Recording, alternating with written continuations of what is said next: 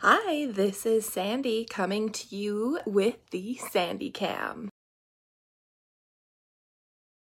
So, hi everybody. I'm Sandy Mackey. I'm Al Curtis. He's Al Curtis, and this is Mike Z.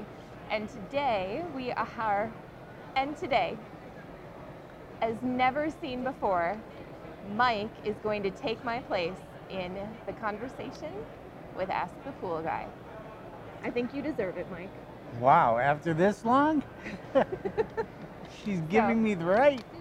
In so who is Mike? Hopefully you listen in the podcast. You will find out more along with a lot of other never before heard about secrets that the pool guy may have because Mike has known there. Al for a there. very long time. So enjoy. Since the very first one. I So helped Al at the very first pool show. We were set up right by the door. He was kingpin back then. I mean, he was the key guy that helped set up the pool show back then. I mean, there weren't that many pool guys really get getting involved. Yeah. But boy, that was pretty Long exciting. Yeah, that was 1996. Six. Yeah. I retired from my other job in 95. So yeah, that would have Yeah. been 96. And oh, I tell you, at that time they were using both sides of the hall. It was it was pretty busy, Mm-hmm. big. And some people would come in and set up I mean, real elaborate pool Massive. centers. It's scaled down a little bit. There's a lot here today, but uh, not quite like it was 25 years ago. It's definitely different. My pool or his? the first booth. I sure can. It, what we You're had. thinking about the second booth, I think. Well, tell us Go ahead. Tell me what, what you think it is. I could almost. Wasn't that with the dummy pool? With the, uh, That was the second year. the second. I don't Mhm. remember the 1st Mhm. year.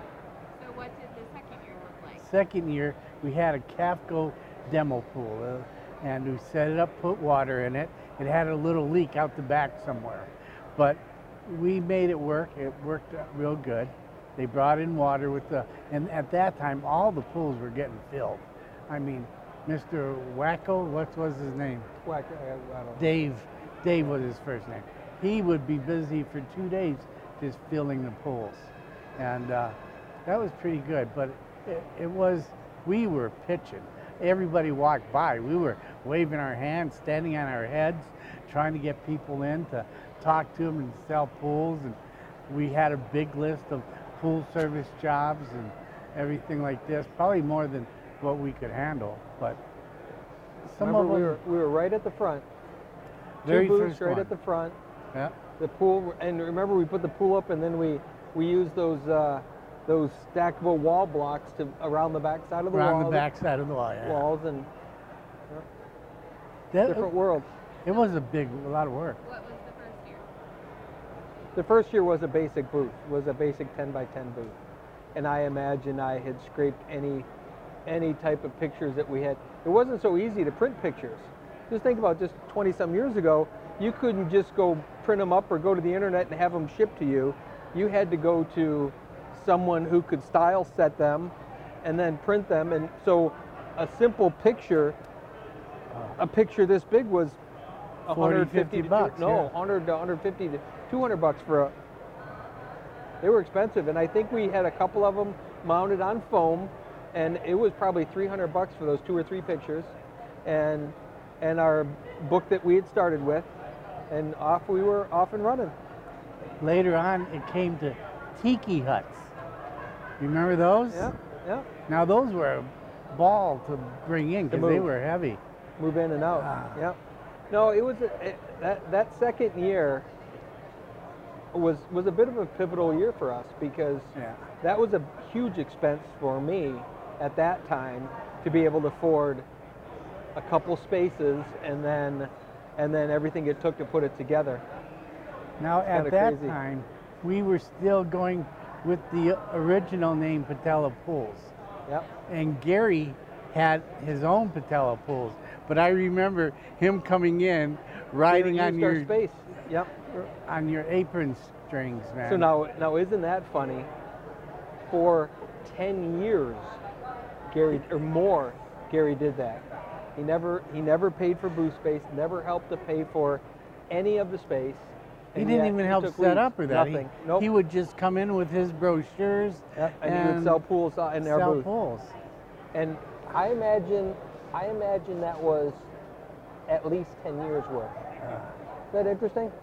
And remember, Katie and Justy would come here with their Little snotty bitty- nose oh, running yeah. around the place. I'm tired, I want to go home. Ooh. And uh, that was a lot of fun. It, much easier to talk about Gary doing that now, now that he's no longer Yeah. with us. But that, Mike just uh, mentioned that Gary, for at least 10 years, came in our booth, manned our booth, and took leads for 10 years and never paid for a penny of the booth. Never helped set up. never helped set up, never up, tore down. He just showed up. with a handful of his brochures. his brochures, and he would sell any And- projects that were out toward Livingston County. He would pull the people away and take them. Over. I think I know. I think I, I think he what it is. just was cheap. Yeah, I, well, I think that was part of it, but I think there was more to it. I think that that he felt that it was okay for him to do that because he got Livingston County in the deal when Ernie sold the business to us. And yet, Ernie's deal with me was completely separate to Ernie's deal with Gary. And I think Gary felt that in the deal, he was buying Livingston County Patella pools from Ernie, and I was buying uh, the, the other counties in the Detroit area. And ever bring it up to him? I, it, it, it came up a few times, and I, I get that sense that that's what it was. Something like I owed him. Yeah. Yeah, I, Through conversations I know I've had with him, um, where he thought, why is Al, you know, he came out and asked me, why is Al building out here? He's supposed to be down there. Livingston County is mine. yeah. See, and yet, if you remember, remember he, him building on Drake and Farmington, and He was so, the but first he had a- one. You showed up. Why didn't you say? Because it wasn't in me. I, I, I He didn't care. I, would rather be me, and I would rather have been the person that did the due diligence and did the work and paid for it. And it, it, it was never in what I would never have imagined doing that to someone else. But on the flip side, it wasn't worth the argument, and it wasn't worth to me to to create any rift over it. Life is just too short. He never even said nothing. He was building, and way we actually found out, I was following he his trailer with the loader on it. And I said, "Oh, that's Gary's loader," because he had that uh, Yeah, husky whatever it or something. Yeah, don't Gil know. or yeah, some the and it different. was a different kind of. And I said, "Whoa!" Then I looked. It's his guys, and they were building right not too far from from mom and dad's house. Yeah. Yep. because that's where I saw him. I think in Farmington Yeah. on some street. I said, "Whoa!" But he never said nothing to us. So he actually crossed the line first. He crossed the line a lot. Well, it's not. It seemed a lot more cutthroat years ago because most of the, even the spa guys, everybody seemed pretty cutthroat. Aggressive, didn't they? Yeah. It, it was, you know, everybody was threatened by the other guy taking, although the economy was a little bit different then. And I think you have to advertise. I think now people, if, when they want something, they go shopping. You know, you don't have to sell it because they'll go on the internet. Most of the people now, I think, are doing their homework prior to actually coming to the pool show. They know the answers. They just, I think, want to see if you're going to give them the same ones. That might be part of the reason why so many pool guys got out because they don't have the real answers. Yeah. You know, and I don't mean to be. knock the pool, but you have to be well versed between gunite, vinyl liners, and fiberglass. I mean, if someone's going to talk to you, they're going to ask you all those questions. So. It's, it's a more educated customer. Oh, very Yeah. so. Mm-hmm. I mean, customer now, I would say, would be tenfold smarter than they were back then. I mean, you could sell them a bathtub for their backyard. So, so think about this. When we were first doing that show, literally the internet was first becoming available to the consumer. I mean, when you think about that, th- there was no source other than a direct referral or talking directly to a pool company. There was no, No. option for people to learn or You educate couldn't themselves find out. The only way you found out was by asking, coming to the. by meeting and talking to people. which then it did get people. I remember them coming in and asking me tons and tons of questions. Well, why wouldn't you buy a vinyl liner? Or why would you buy a mm-hmm. fiberglass? And they go back and forth, and you're just educating them on what you what you knew.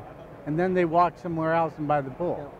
Well, and, and so when you think about that too, with them being uneducated, all they really could, all they could really decide on was price. Yeah.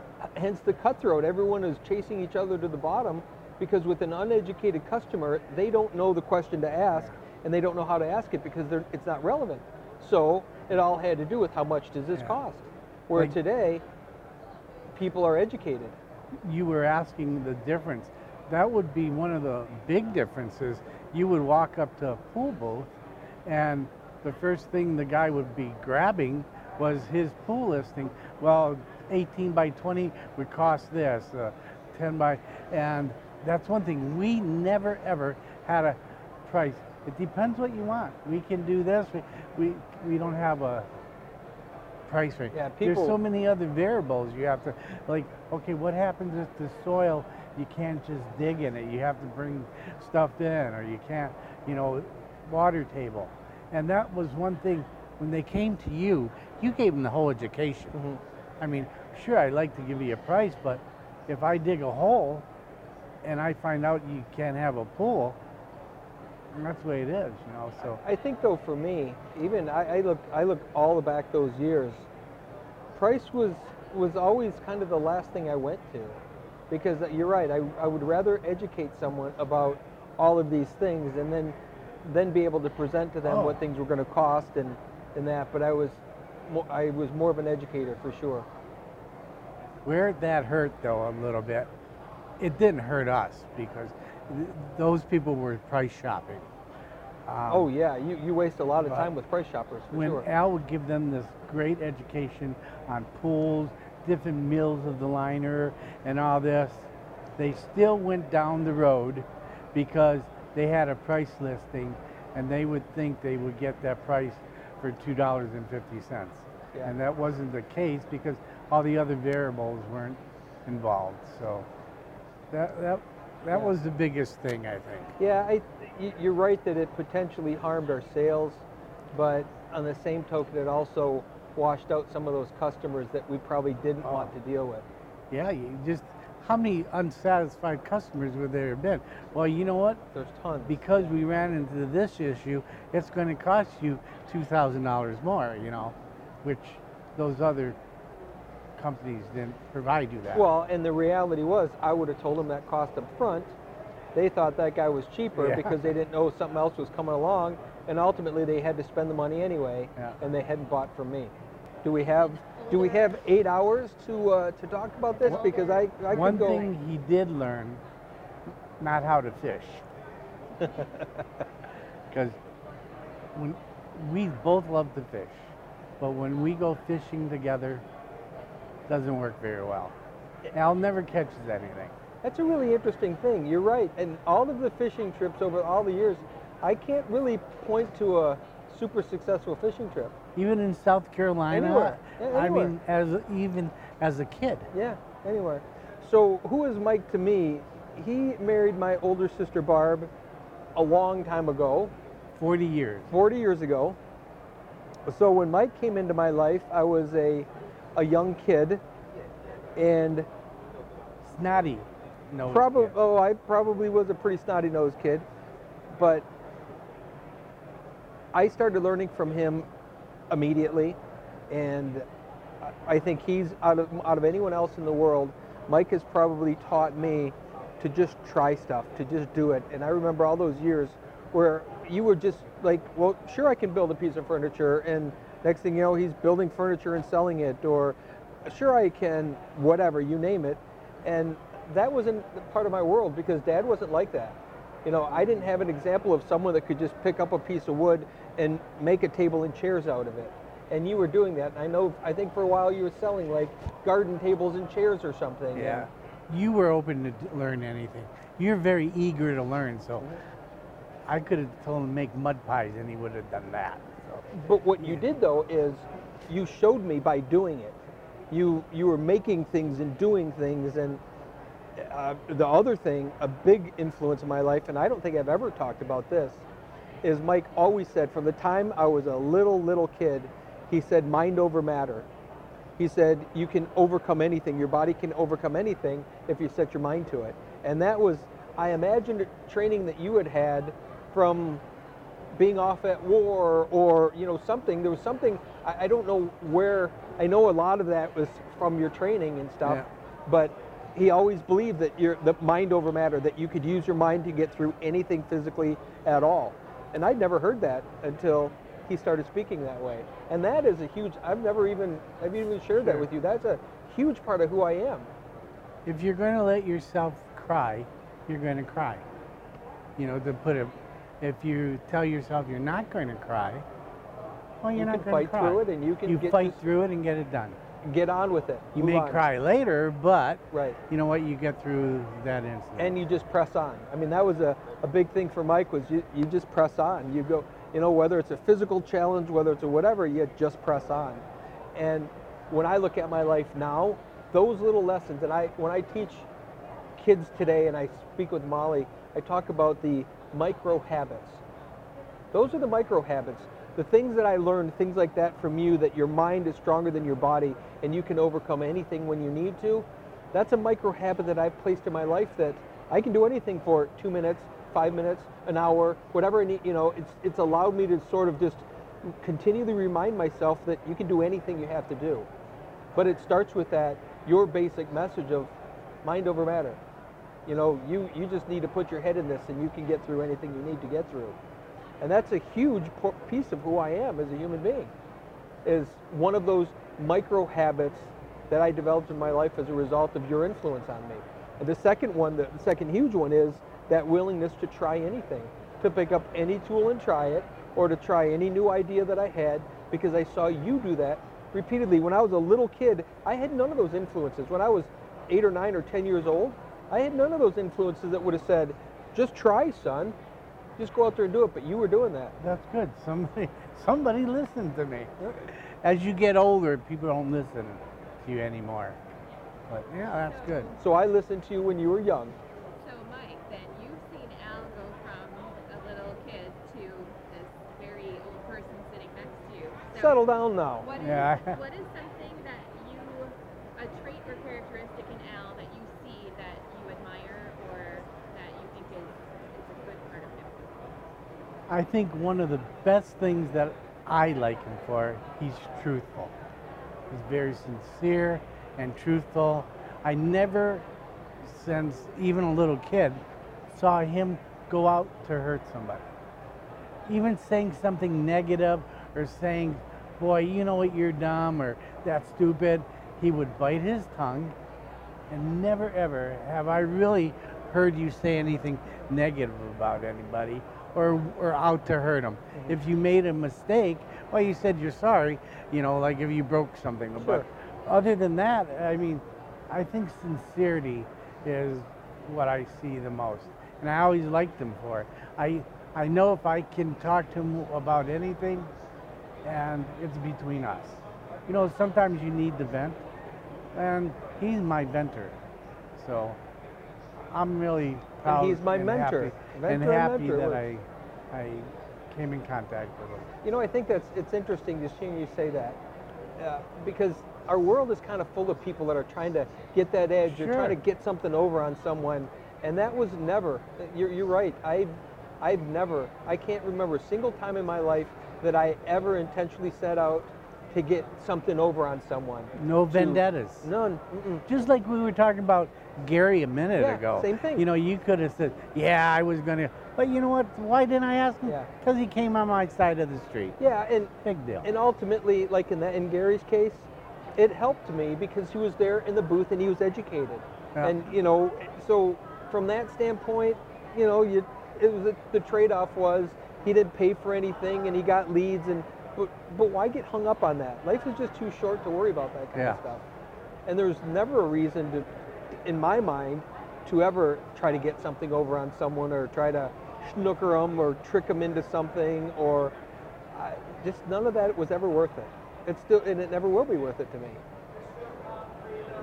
That goes back a long way. I sit here and think it seems like yesterday, but I've known him for 40 years. Yep. 40 plus years. 40 Yep. plus actually, Yep. but that's a long time. Being he's only 40. Right. I'm only 43 years old now, or 33 or something, in my dreams.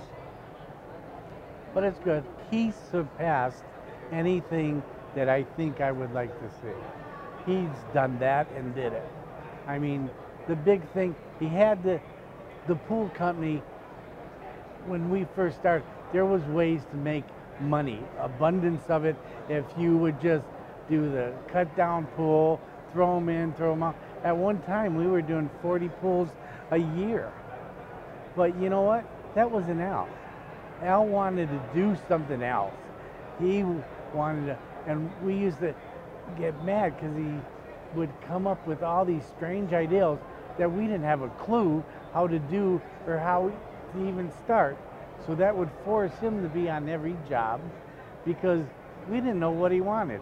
So we would shake our heads and get mad at him because we're leaning on shovels while he's hoping we would help him, but we didn't know how to. So I think that that was the one of the biggest setbacks for me is like I wanted to help you, but I'm not sure how to do what you're trying to do. Well, I I couldn't ever be content with the same idea that I'd always done. And you and I had that argument many times, and, and you had a great way of describing it. He said, get on the railroad track and just ride it. You, you laid the track down, just ride on the track. And I had no interest, none. With my entire being, I wanted to jump off that track and push and try something more and try something different. And Mike would always say to me, he would say, get back on the track. Just let's let's keep going. We're on the track. We can keep doing this. And I just couldn't stay interested enough. Yeah, and that's been an ongoing thing. Re- he always had these water features in his mind that he's going to do. Whether it's having a little spout of water coming out of the someone's concrete into the pool. I mean, that's where I think we started with a little hose coming out the end with a with a waterfall. Then it went to sheer descent, and then he was getting these these what are they called? The great big sheets Yeah, of the, ice the surety sense. the sh- you know these great big ones. Now we're building walls with these things coming out, and nobody knew. He knew, and we had a rough idea. The trick is I didn't know, or the, the, the secret behind this, I didn't know either. Well, I had no idea how I was going to do it any more than you did. I just did it anyway, and and it made it look like you knew what I was doing. there was That's still how I operate. I still know what I'm doing most of the time.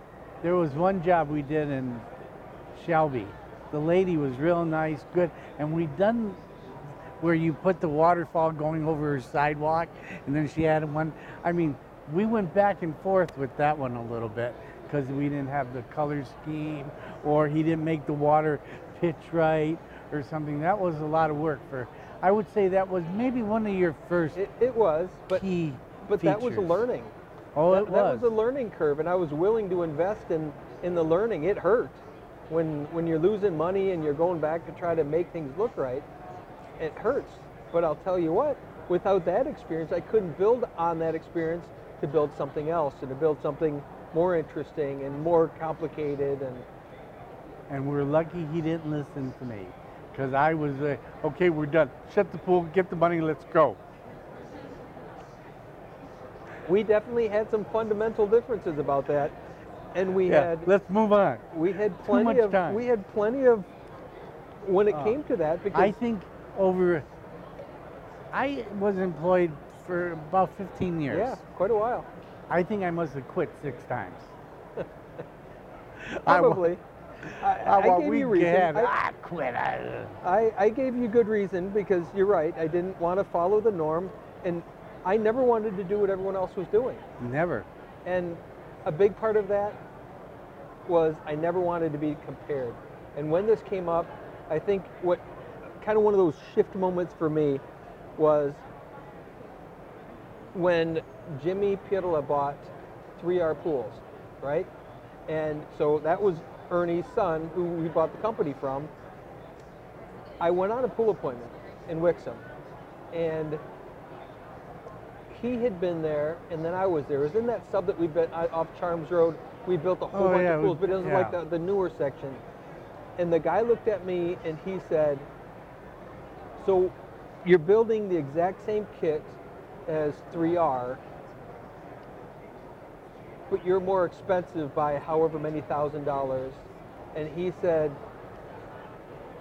"What's the difference? Or, or, or why wouldn't I go with this other guy?" And I didn't have an answer because I liked Jimmy. I knew he would build a quality pool. He was new. He was new and raw to it, but he had he had worked for his dad, but he was new to owning the business. And so I couldn't tell the customer that. And and I remember the feeling and I said I have no reason. The only thing is I've been doing this longer and my company's farther down the road than his. But I have I have no argument as to why you shouldn't save three thousand dollars and go with, with Jimmy Yeah. and he did, which I was perfectly okay with. I was in no way about to say anything bad about Jimmy or wrong, but what that did, Mike, was it fundamentally shifted me. And you would have still been part of the company at that time, and I may never have talked about it, but I decided then and there I would never be equal or compared to anyone else. I That there was- remember there that was- transition. There was never going to be a point where someone could go apples to apples, anything. Because you hear that all the time. Well, we got to compare apples to apples. Well, I don't want the apples to ever be Yeah. comparable. And so that's when the shift started happening that I was always going to provide something different than anyone else. So I never had to feel that way because I didn't want to badmouth Jimmy. I liked Jimmy. I was appreciative because his dad sold me a company and he, his dad bet on me. And so I would never wanted to do that to someone, but I never wanted to feel that way again. And so that started the change for me to say, no matter what I do, I will never be compared to someone else. To this day, you can't compare my work to anyone else's. I'm not saying better or worse or quality or, or this or that, but what we do and how we do it and the process we do and, the, and how we make people feel, you can't compare us to anyone in the industry. And that's because of that one thing that happened to me. I never wanted to, ha- to feel that way again. Well, that's part of goes back to that integrity and Mm-hmm. honesty I was talking about. Yep. Um, at the time, it was that was when everybody else had their price list. It was all about You making money and making it quick and trying to do the best that you could 18 by 12. Well, here how much it's Yep, going to cost. Yep. See, and that's I I never wanted that. I mean, I, uh, call me a maybe it's not a smart businessman or whatever, which I've never claimed to be a smart businessman, but I did I didn't want to I, didn't want to just be what any other company was.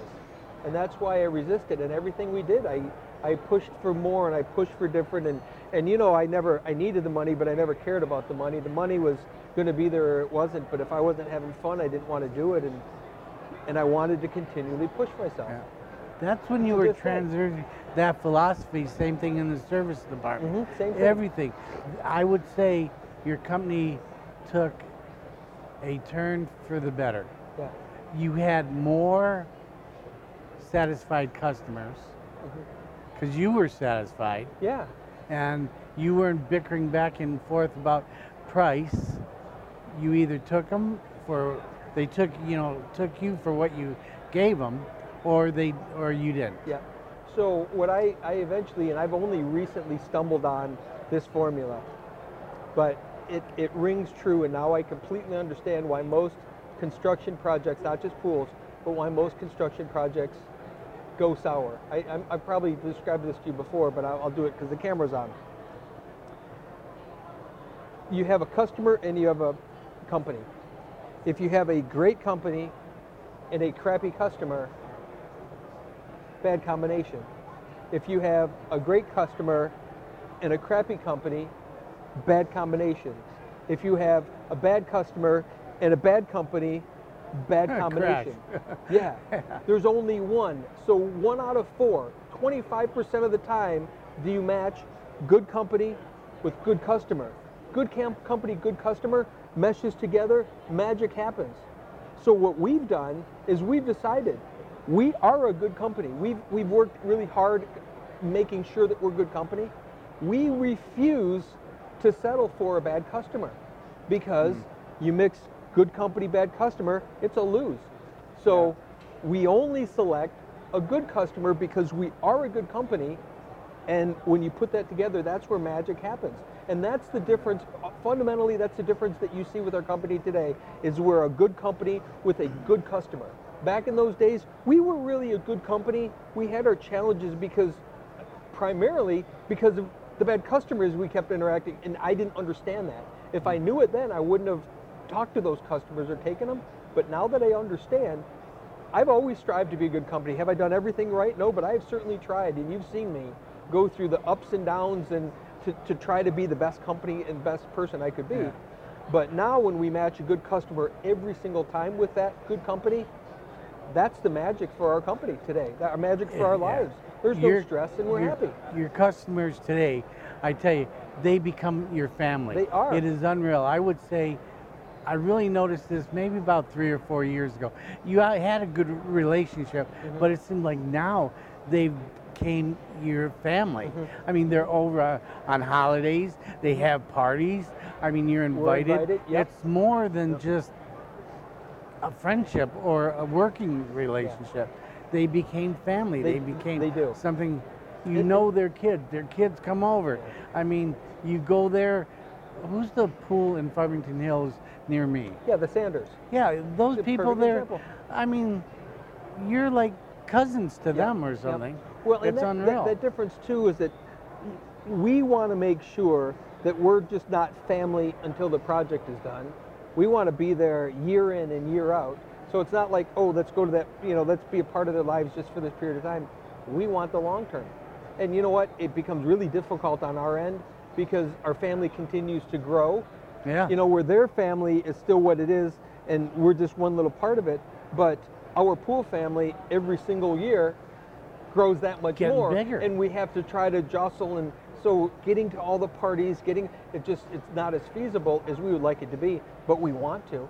We want to be at all those things that we get invited to. It's just not always so easy because our family has grown exponentially in terms of we have a relationship with someone, but now I have three more relationships and five more relationships and eight more relationships that I have to manage at the same time. That part becomes difficult. I love it because I don't know how many pool parties I've been invited to go to. to these customers That's that I don't even know yet, but all of a sudden they're my You to cousins. go. That's right. So this is working out great, Yeah. I tell you. Pool parties, pizza, and, Absolutely. and everything to go with it. It's really great. Stuff starts coming back, and there's all kinds of those crazy ass stories Yeah. that happened to us because they were. We were a train wreck waiting to happen, weren't we? And yet, we our our heart was good, our intentions Yeah. were good, and because of that, I, I think ultimately because of that, you know, we weren't out to screw somebody. We weren't out to hurt them. We just hurt ourselves more than we hurt anybody else. But that I I'll never forget that. I went downstairs and I like this couldn't be from me. But the hose went past the house. But it But because there were It makes total sense. Those little bungalows, yeah, those little houses like that, you never knew what you were doing. they had with. ground stuff, Yeah. and uh, Was that was that maybe Allen Park or somewhere? Right Yeah, there, right Allen at Park. Of, of, Yeah. of uh, It was- Freeway. right, Yep, right. Yep. And yeah, those houses, they were jammed on top of each other. I think a single woman lived there, Yeah, I'm trying to think and of. she had a boyfriend. Yeah, I'm trying to think of who. You know, again, the names just get blurry, and I don't remember many of those anymore. but- That Yeah. was. uh, Oh boy. or Mike Lane driving back, and all of a sudden the trailer lets loose from the dump truck. Dude, that one- swipes out a car. Hit this. The Chinese guy was in the car. He couldn't couldn't speak English, so they left him alone. Well, well, Mike Lane had two examples of trailers letting go. Ah. Do you remember the time that he was on his way down to? Uh, there was that supplier right there on Grand River, just east of Yeah, Telegraph, yeah. or whatever they were, Palm Pools. He was, he was, he left Palm Pools and he is heading back up Grand River, and he looks, the trailer's right next to him, and he said he watched it launch itself. You know, it's it's a split highway, the road there. Yeah. Went over, went across oncoming traffic, and hit one of those, the brick. There's that, there's that big cemetery there Yeah, yeah. and it, it buried into that and busted up that thing and he wheeled around there backed up hooked it up and took off uh, but you think of how many times stuff like that could hurt people. You know, I mean, that, that ran at 50 miles an hour right into oncoming traffic and then veered right off and hit hit a, a concrete post or a brick post. Yeah, I mean, there, that stuff is. Uh, there's a lot of those that we got really lucky. We got really lucky. Oh man, really? Did I ever tell you the time? I don't know if I told you or not.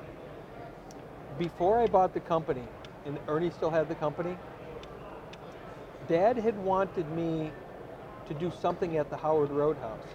So after work, I hooked up the Ernie's. I never told him.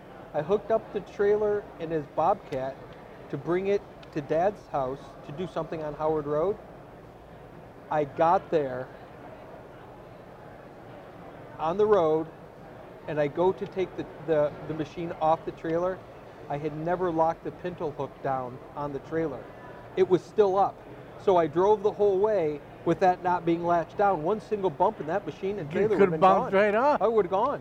Yeah, so fortunately, the, the weight, maybe I, it held down enough. I got there and I was panicked once I saw it because I never had asked Ernie if I could borrow the machine. I just took it. I thought, oh, you know, it's close, and then I'll, Yeah. I'll just do. Dad needed some rocks moved or something graded. I'll just do that, and then I, I'll just Be bring it back, and and go. he'll never know the difference. And then I just think of what that could have. That call could have been a disastrous phone call. Wow. Yeah.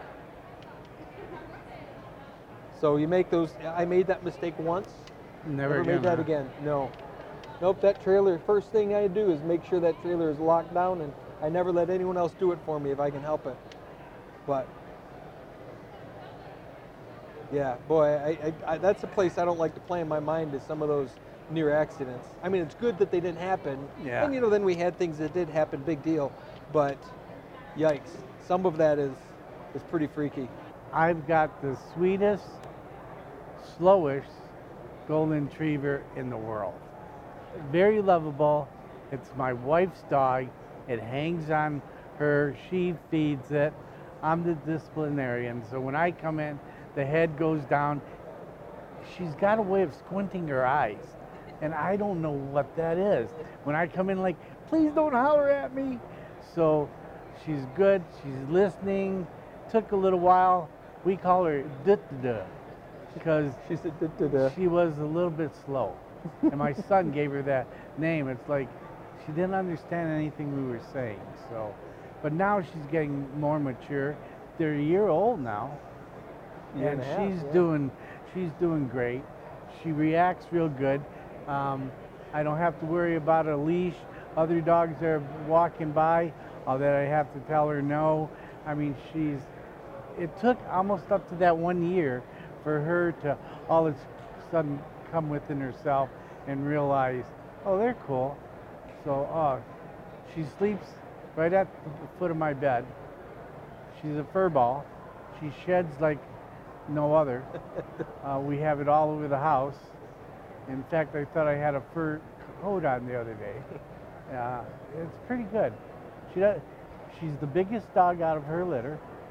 She, we had her spayed, and I don't know whether it's that or we feed her too much. So, Is she the biggest or the roundest? yeah, the, the Yeah, roundest. right. Okay. yeah. There we go. She's the roundest. And what is her name and how did you choose her name? My wife chose her name, and it is Riley. Sorry, I had a Fur stroke, and sometimes I forget what I want to say. But her name is Riley, which is good. We have another dog named Roxy, which belongs to my son. So we had a caregiver come in and take care of uh, uh, my sister-in-laws who are uh, have a little shortcomings, and she started to call them Rock and Ride. So now we call our dogs Rock and Ride. Oh, yeah, that's cool. So that's pretty good, like a bottle of pop. But they're good. They're both good dogs. All the litter, you think about it, they're all good. None of them. Uh, So the, the- only one that growls a little bit is uh, Kelly's. Yeah, Kelly does.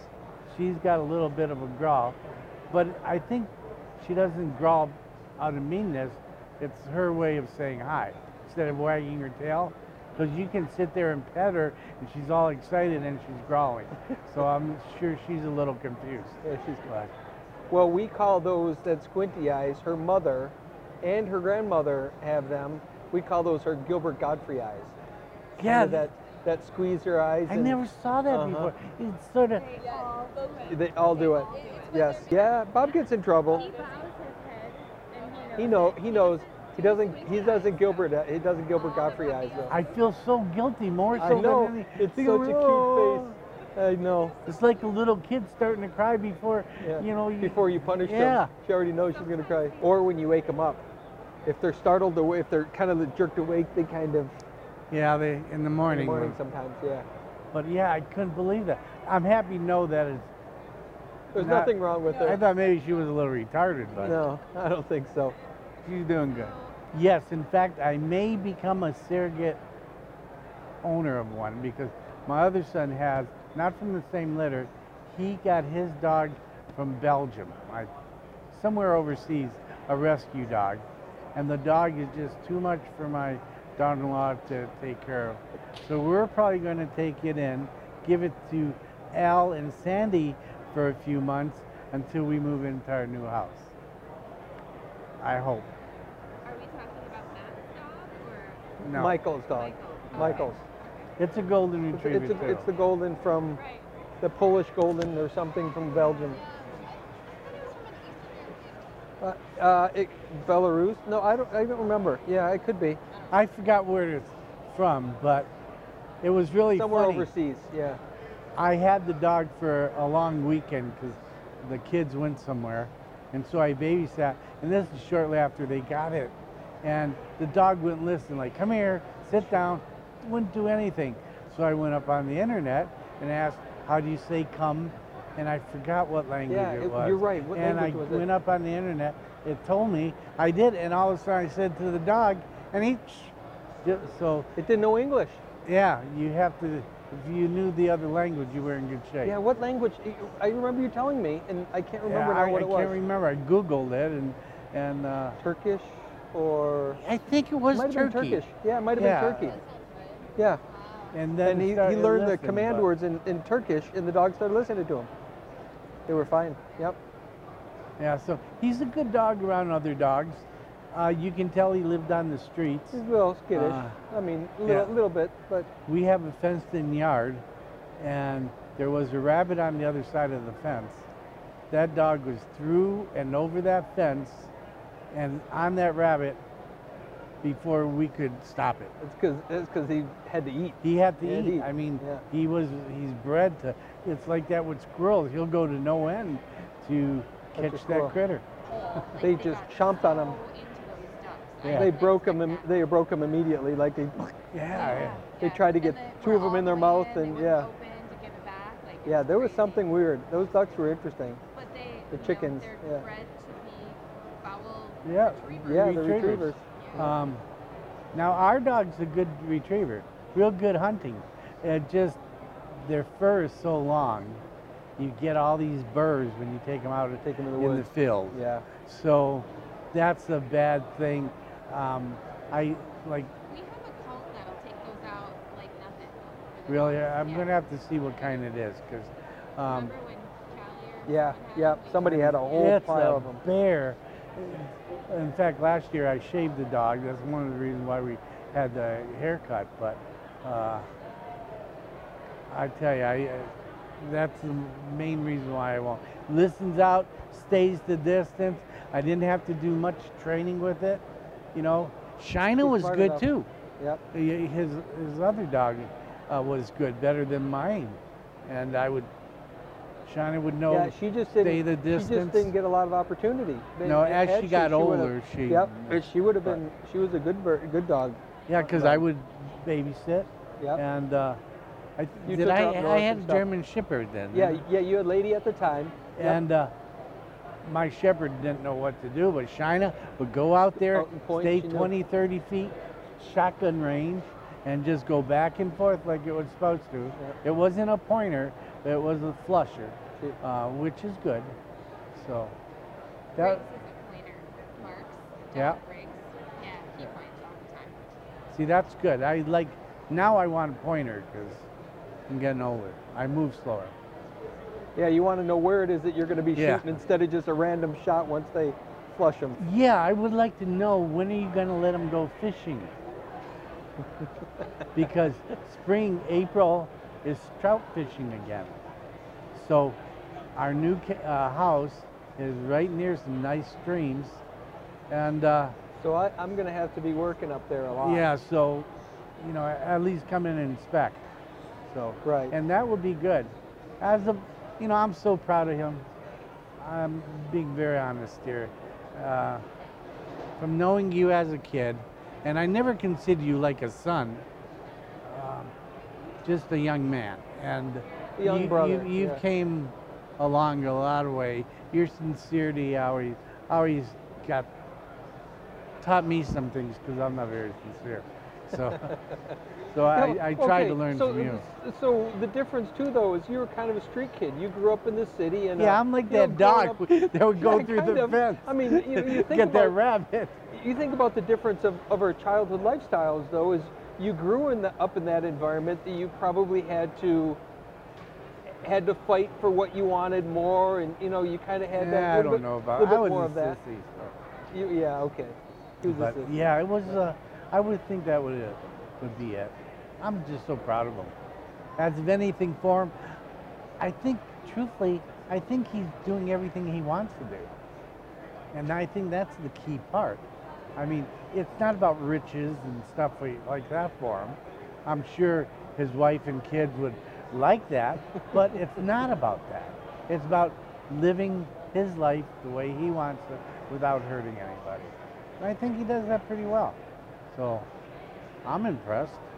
I'm happy Well- for you. Well said. I would agree with that. I, I've been really fortunate to live the life that I want to live. Yeah, I, And you're right, because my focus hasn't been the money and the riches and the things so much.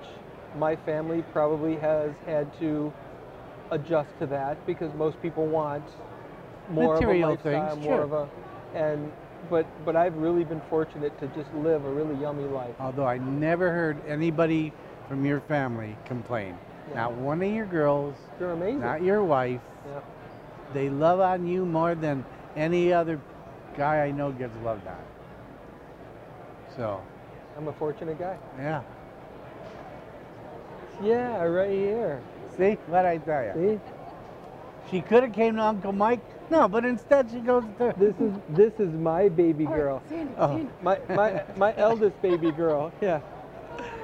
I, It's yeah, give me a little Time huddle. for Time for a cuddle. Oh, oh. Mm. Mhm. I'm sure Awesome. she feels that way about you too. Bob Can you, knows. can you can you handle me all when Oh, you left? There we go. Tell me who hasn't. The whole family has. I was telling him today, man, you know what? He can't let this company, you know, fold up any because both you and he both have your families. This Take is care family oriented. If he dies, everyone dies. so he can't afford it. I mean, I think out of your family, I think I was the first one, other than your wife, of course.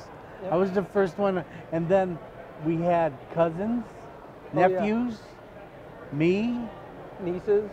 yeah, the nieces. whole They come down from. Florida and work for the summer. Brothers. Yep. Brothers. Spouses. Yeah, he supported. Yeah, just Yeah. think about it. Sister-in-laws. Yep. Say it's been a family pool. Well, I I was fortunate, Mike, to have those years with your boys working. Ah, You know, I, I look at I look at what I gained in the relationship with them, and and that was re- that was really cool. I think that was the best. They well, even at my uh, son's wedding, they gave a eulogy almost to how great Al was. Remember? Was that Mike or Al? I don't know. Actually, they both said it. Michael Yeah. I Michael mean- was talking, but then Matt was the one that I mean- also. Al taught him a lot of work ethics. Taught him they broke all his tools and not mine. Which is So always that- good. Was- That was good, but yeah, he taught him how to work and work hard. You're, good ethics. So, and they, they, you know what?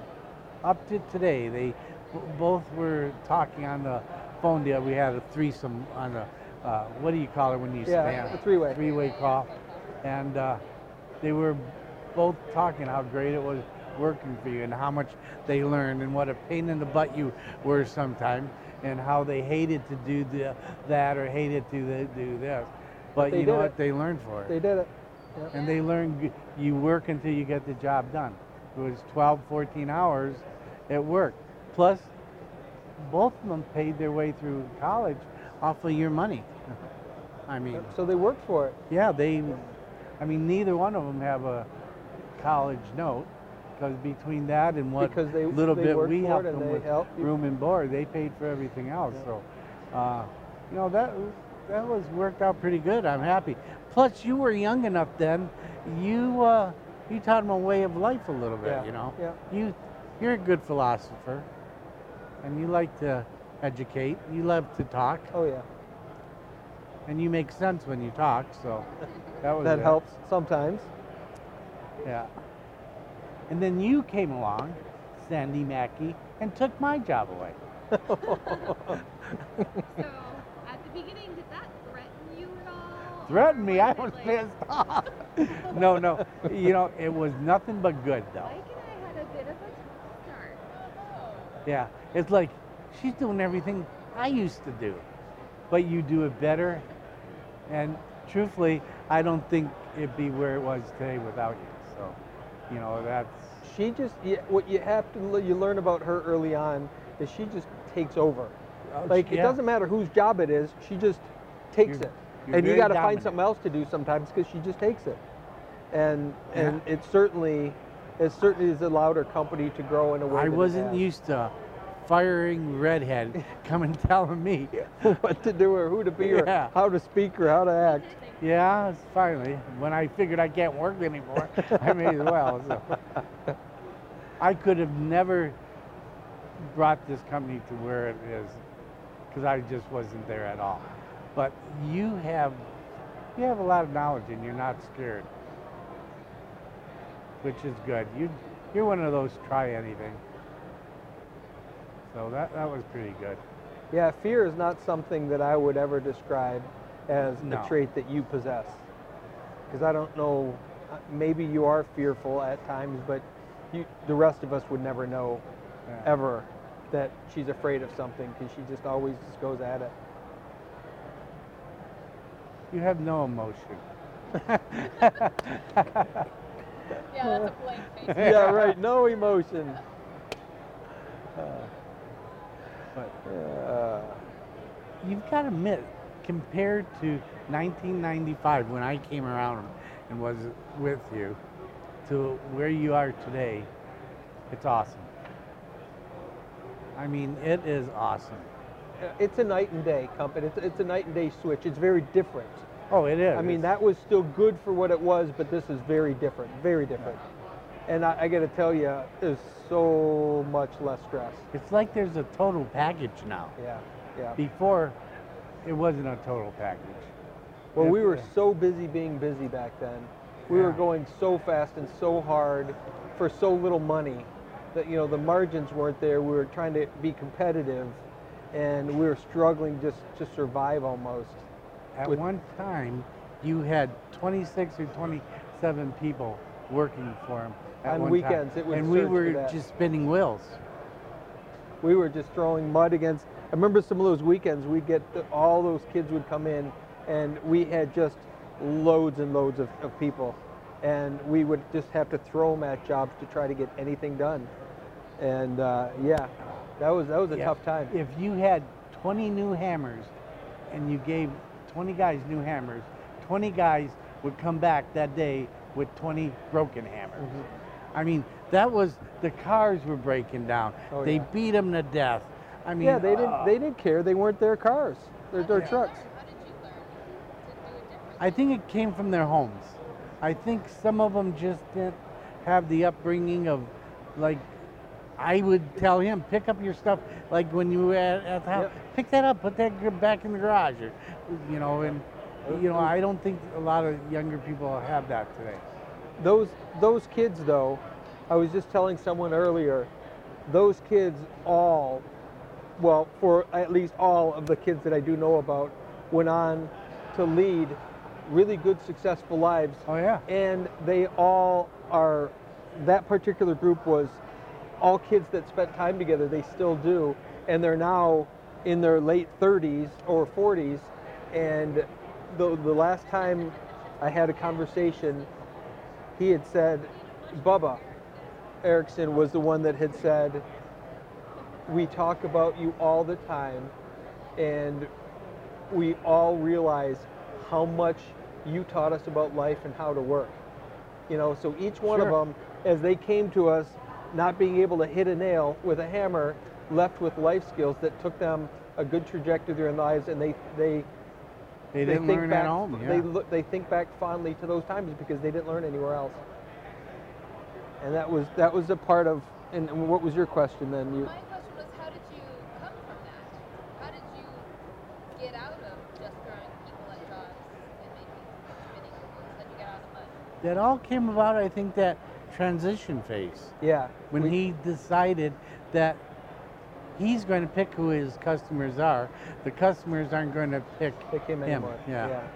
Yeah, and we we talked about how I couldn't justify why a customer shouldn't go with that guy instead of me, providing the same pool, the same packages, and that he was three thousand dollars less. And I had no desire to badmouth, no desire to in any way paint that other guy in a negative light. And I realized, having felt that way, I never wanted to be I never wanted anyone to be able to compare anything that we do on an apples to apples basis. You know, because you always compare apples to apples, oranges to oranges. I wanted there to never be one bushel that could possibly be compared to another bushel.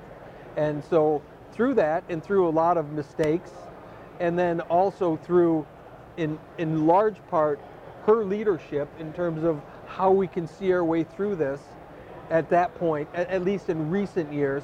I mean, I was, I, I, by the time that you weren't working as much, I was still in that quagmire, but it was getting better. It was getting different, but I was burning out. I was, I was Yeah. tired of it. Um, but in the last decade, it really came down to making better choices, uh, trying things that were manageable, but also knowing that someone Had there was back. someone there that was that was steering the ship while I was out doing all the stupid shit that I was trying to figure You out. got the captain and you got the pilot. Yeah, uh, yeah, uh, that's a good that's a good point. And I think I think we couldn't find it early on. You and I couldn't find it because of the notion that in my head that we needed more. So And as we I were was too pushing, close. well, yeah, but I don't. I don't think it. I don't even think it was that. I think it was. It was. That's all on me. That I had this notion that bigger company, bigger company, uh, expand more, do more work, take more jobs, have more, and all of that translated into more work, less money. But in my mind, ego maybe, uh, just not knowing, uh, expanding a company is bigger than shrinking a company. All of those thoughts, you know, that was what was going on in my head, and I was overselling stuff that I shouldn't have been selling, and I was pushing for more, and then he couldn't manage that for me, and I couldn't manage it, and then we could never catch up. So year after year after year, it was this tumbling game. I do think, Mike, if if I hadn't been that person, I think we could have had a much more even keel. I mean, we made it through all those years, and we, we were successful in those years, but we could have. Nobody starved. You're but, right. but we, it wouldn't have been so turmoilous, tumultuous, had I not been pushing for more. And I'm not saying at that time it wasn't better jobs; it was just more jobs. I think the company now is phenomenal. I mean, you can't, you can't. Where else can you go? Have you really stopped to think about it? Where can you go where you can have that family or If you want to get bigger and start, you know what? You're going to revert back to what Absolutely. it was starting off. So Yeah, I, yeah. I'm like I said, I'm. I think you're doing good. Mm-hmm. I'm very proud of you. And I would, I would Even if you got a redhead as a partner. I just enjoyed the memory, you know, There's some neat memories memories. and uh, Mhm. what is it when you Reminisce. memory lane or Reminisce. reminisce. Memory lane. Remi- yeah. reminiscing over the old times. Um, I think since we started, I've been getting all these little flashbacks in my head and uh, the There's- goods and the bads. And, There's a and there's a there's a lot of them. oh you know, man. you and I have a laundry list a mile long. I'll of, tell you one. uh, oh, this is all coming off that. oh yeah. I remember the customer. There are a lot of lot of stupid things we did. Or another. Here's another good one I did. I was draining a pool. I don't know whether we were going to put a new liner in it, and it was downtown Detroit, like uh, Royal Oak. I forgot where, downriver somewhere, where the houses are all real Bungalow close together. bungalowed close to each other, and you only got a driveway. Well, I'm dumping this pool, and the hose couldn't reach all the way down to the road, so it had a good incline. Hi, gang. So the, so I start to pump up. Do you remember this? I, I'm I'm I'm So- remembering. Oh, oh, uh, careful, Bob. So I start to pump up, start draining. All of a sudden, the neighbor came over and said, "My basement is full of water." Oh, I remember that. and the basement flood. I went down there and looked, and it had two feet of water in the guy's basement. Oh no. There were rat tunnels in that, and instead of the water going Going to down the, the to the road. road, it went into this guy's basement. Flooded his basement. And there were two. what did you feet- do next? Al, you're not going to be too happy. We got to. And We then what happened? And then we called the insurance. ran ran away. What did you do? we called the insurance, Insurance. and their insurance took care of it. Insurance had to. I don't it. know whether it was yours or his, but I don't. I don't remember either. But yeah, I remember that one. two feet of, and he Water. had a finished basement with furniture because he said, "Come here, go look at my basement." I went downstairs and I'm not, two feet of water. I flooded it out. I was past the house, but because there were so many, you know, It- it just would flood and- underneath the concrete, it all went towards their house. Yeah. We had we've had a few of those uh, Major crazy goof ups, mishaps. yeah. yeah, yeah, there were some of those. Um, but And you those, know that's part it of always living. cost Al. 'Cause there were, how many liners did put in? It was the wrong one, or we ripped it. Oh, we sliced Ah. it with the razor blade, or yeah, yeah, those Yeah. are. Yeah, Oh, I- well. I try not to add those memories up. I usually I try to leave them separate. If I added those up, I probably would start to cry when I realize how how how many stupid things we did. But that was that was a part of it. It was Or when we first were starting, we poured a concrete deck. It got too cold. Two years later, you went pulled that deck We out tore it all out and redid it. Yes, we did. for your dime. Wow. Yeah, that was about a four thousand dollar Mistake. mistake back in those days. Yep. I mean, not only that, but then the lost cost of those guys not working Yeah. somewhere else to make money, it was Oh yeah. losing money. Yeah, was- I mean, fifteen thousand dollars. oh yeah, probably, likely. Because that was a pool you weren't doing. Yep, yep. We weren't working Boy. on something else while we were. Uh,